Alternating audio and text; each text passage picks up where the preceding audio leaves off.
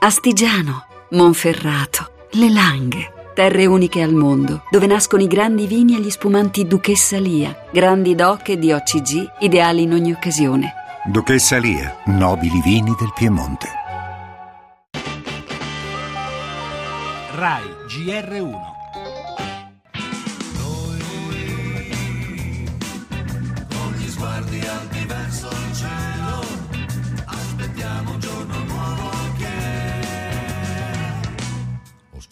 passato.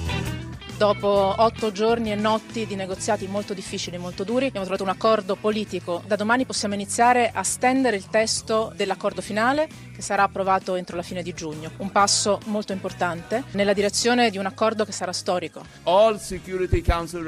Tutte le sanzioni emanate dal Consiglio di sicurezza dell'ONU e dagli Stati Uniti saranno abolite.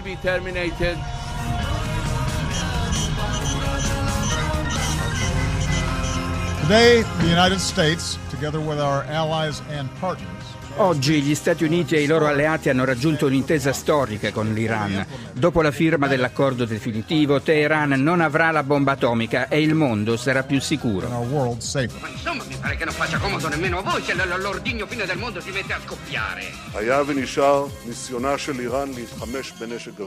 Non è un'intesa storica, è un errore storico.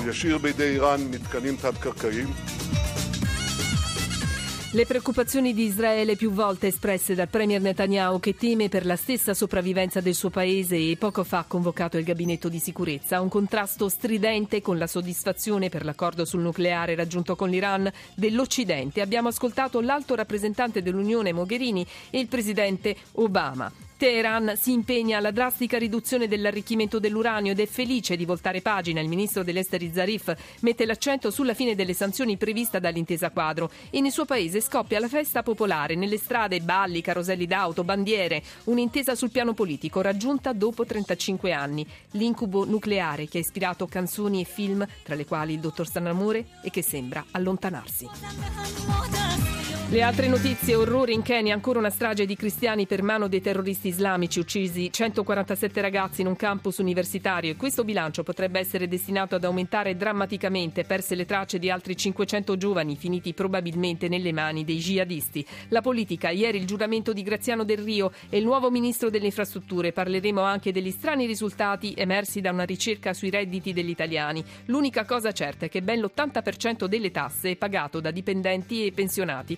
Parleremo inoltre dei riti pasquali di Papa Francesco, lo spettacolo con Cinecittà World, il parco divertimenti del cinema di Roma che ha avuto come padrino d'eccezione Carlo Verdone, lo sport, il caso Milan e il campionato di domani.